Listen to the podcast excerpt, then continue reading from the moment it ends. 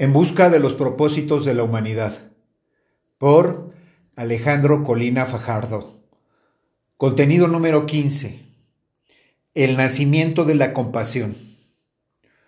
Uno de los descubrimientos esenciales en la exploración del principio y el fin de todo lo que existe consistió en caer en la cuenta que debe existir un principio no generado que todo lo genera no generado porque ha existido siempre, como generándose a sí mismo.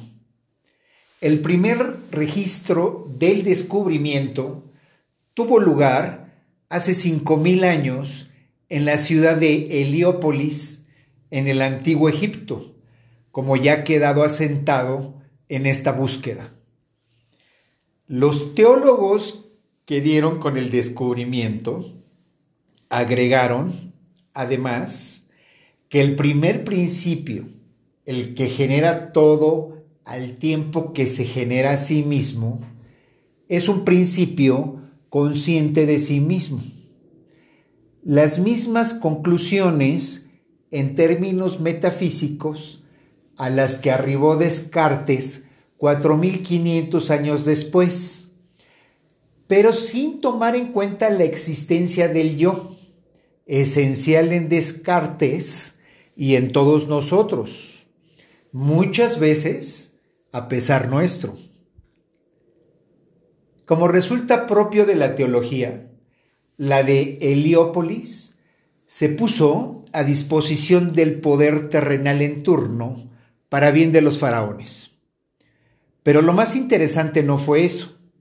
Lo más interesante fue que aquel descubrimiento del primer principio, que todo lo genera, incluido a sí mismo, vino a ser aprovechado, tras el paso de los siglos, como el motor de la liberación del pueblo elegido de Dios, del mismo poder faraónico que había ayudado a dotar de legitimidad en el pasado.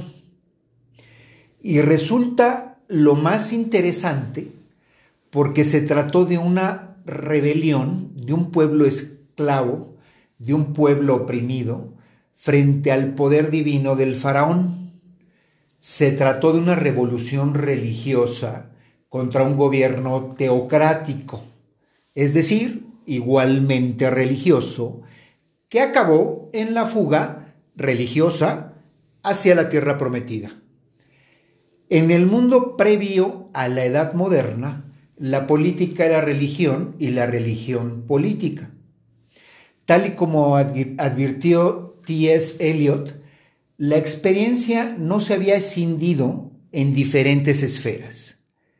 De acuerdo a la teoría de la historia de Carlos Marx, no era un pueblo de esclavos, sino uno de obreros, como un pueblo unido en el mundo, quien iba a producir la liberación del hombre por el hombre.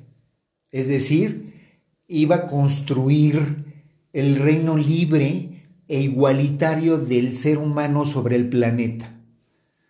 Muchas cosas fallaron al respecto, pero ahora basta con advertir que Marx no encontró en el pueblo elegido que se rebeló contra el faraón un movimiento de liberación histórica y no lo encontró porque se trató de un momento muy temprano en el desarrollo de las fuerzas productivas, que, para Marx, constituían, como se sabe, el motor principal de la historia.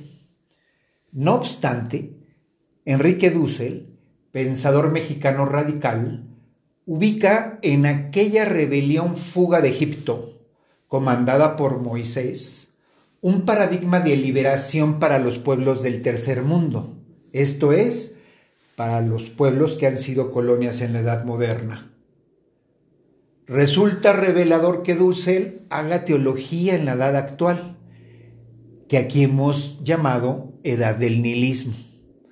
Revela, para empezar, que una característica propia de la edad del nihilismo consiste en producir proyectos de redención de la humanidad, como si el vacío convocara la totalidad. Pero no se trata de que algo esté vacío lleno, sino de hacer habitables el mundo y el tiempo. Lo cierto es que Moisés, como antes Abraham, actualizaron los descubrimientos teológicos de los sacerdotes de la ciudad de Heliópolis.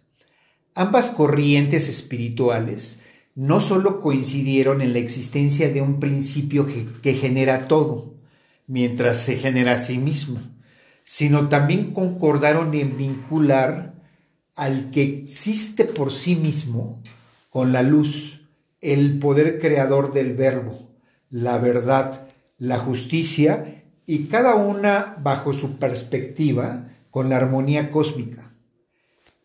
Evidentemente, la corriente espiritual de Abraham y Moisés trajo aportaciones de primer orden que olvidaron señalar los sacerdotes de Heliópolis.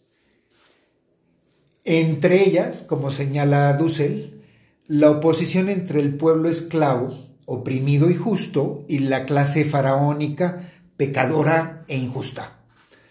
La compasión, sin embargo, resulta una aportación más importante. La compasión, que también es fundamental en el hinduismo, el budismo y el taoísmo, pero que se mantuvo ausente en las mitologías del origen. La compasión, que no fue advertida como fuerza originaria, sino en corrientes espirituales de más largo aliento la misma que surgió cuando el que existe por sí mismo, tras corroborar que Abraham se encontraba listo para sacrificar a Isaac, mandó la señal de que se diera marcha atrás al sacrificio, aquella que para el cristianismo nació el día que la fe inhumana de Abraham fue recompensada con la compasión de Dios que permitió que Isaac continuara vivo.